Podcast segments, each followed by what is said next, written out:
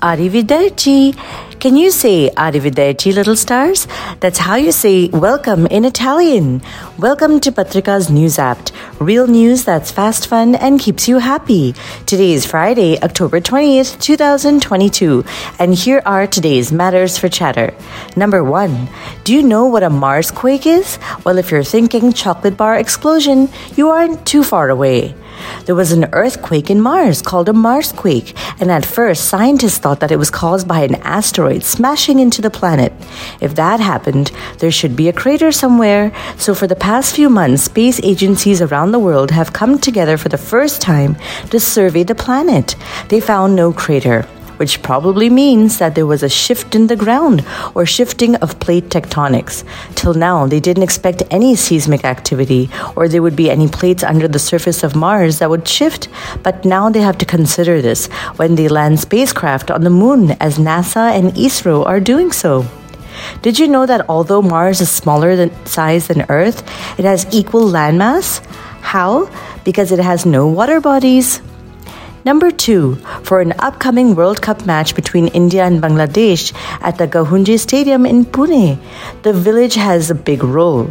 Usually, tickets are distributed to locals in goodwill, but this year the villagers are disappointed that no tickets will be distributed and could only be bought online. But some villagers are really happy that they were able to rent out their farms for parking space and are minting money. The closer the farm to the stadium, the more the farmer is being paid. About 37,000 spectators are expected at the match, so over 42 acres of parking space are needed to accommodate 5,000 cars and 8,000 two wheelers. That's quite some planning, and we probably don't even notice when we go to large events how everything is managed. Number three, tensions broke out on the India China border since May 2020. This area needs to be patrolled to make sure each country stays on its side, and it's called the LOC or Line of Control. After 20 rounds of negotiating, the fourth winter approaches and it gets cold in eastern Ladakh. Now, the armed forces are hoping that better technology can help them. The troops can be positioned at depth areas, while the higher altitudes can be monitored by technological devices, and even helicopters can be used for surveillance. And now for today's mega matter. Many people admire the works of Leonardo da Vinci. While his Mona Lisa painting is at the Louvre Museum in Paris, his Last Supper fresco is on display at the Santa Maria delle Grazie Church in Milan, in Italy. And right across that church is a vineyard where he actually once lived. While over time it was passed down to different people and even bombed in the world wars, it was found again and rebuilt by famous architect Piero Portaluppi and then it was open to the public to visit. The grapes grown on the vineyard were made into drinks and auctioned for children's charities.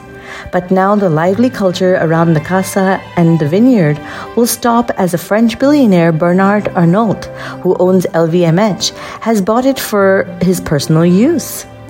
While Arnault has said that eventually the property will be open for the public, people are not too happy about privatizing the land. This has so much history in it. Today's word of the day is vineyard. That's a fertile land that grows grapes. And finally, for today's quote of the day, food and medicine are not two different things. They are the front and back of one body. Chemically grown vegetables may be eaten for food, but they cannot be used as medicine. Thank you for listening, and do send us your questions and comments via WhatsApp, or you can email us at diptyanti at gmail.com.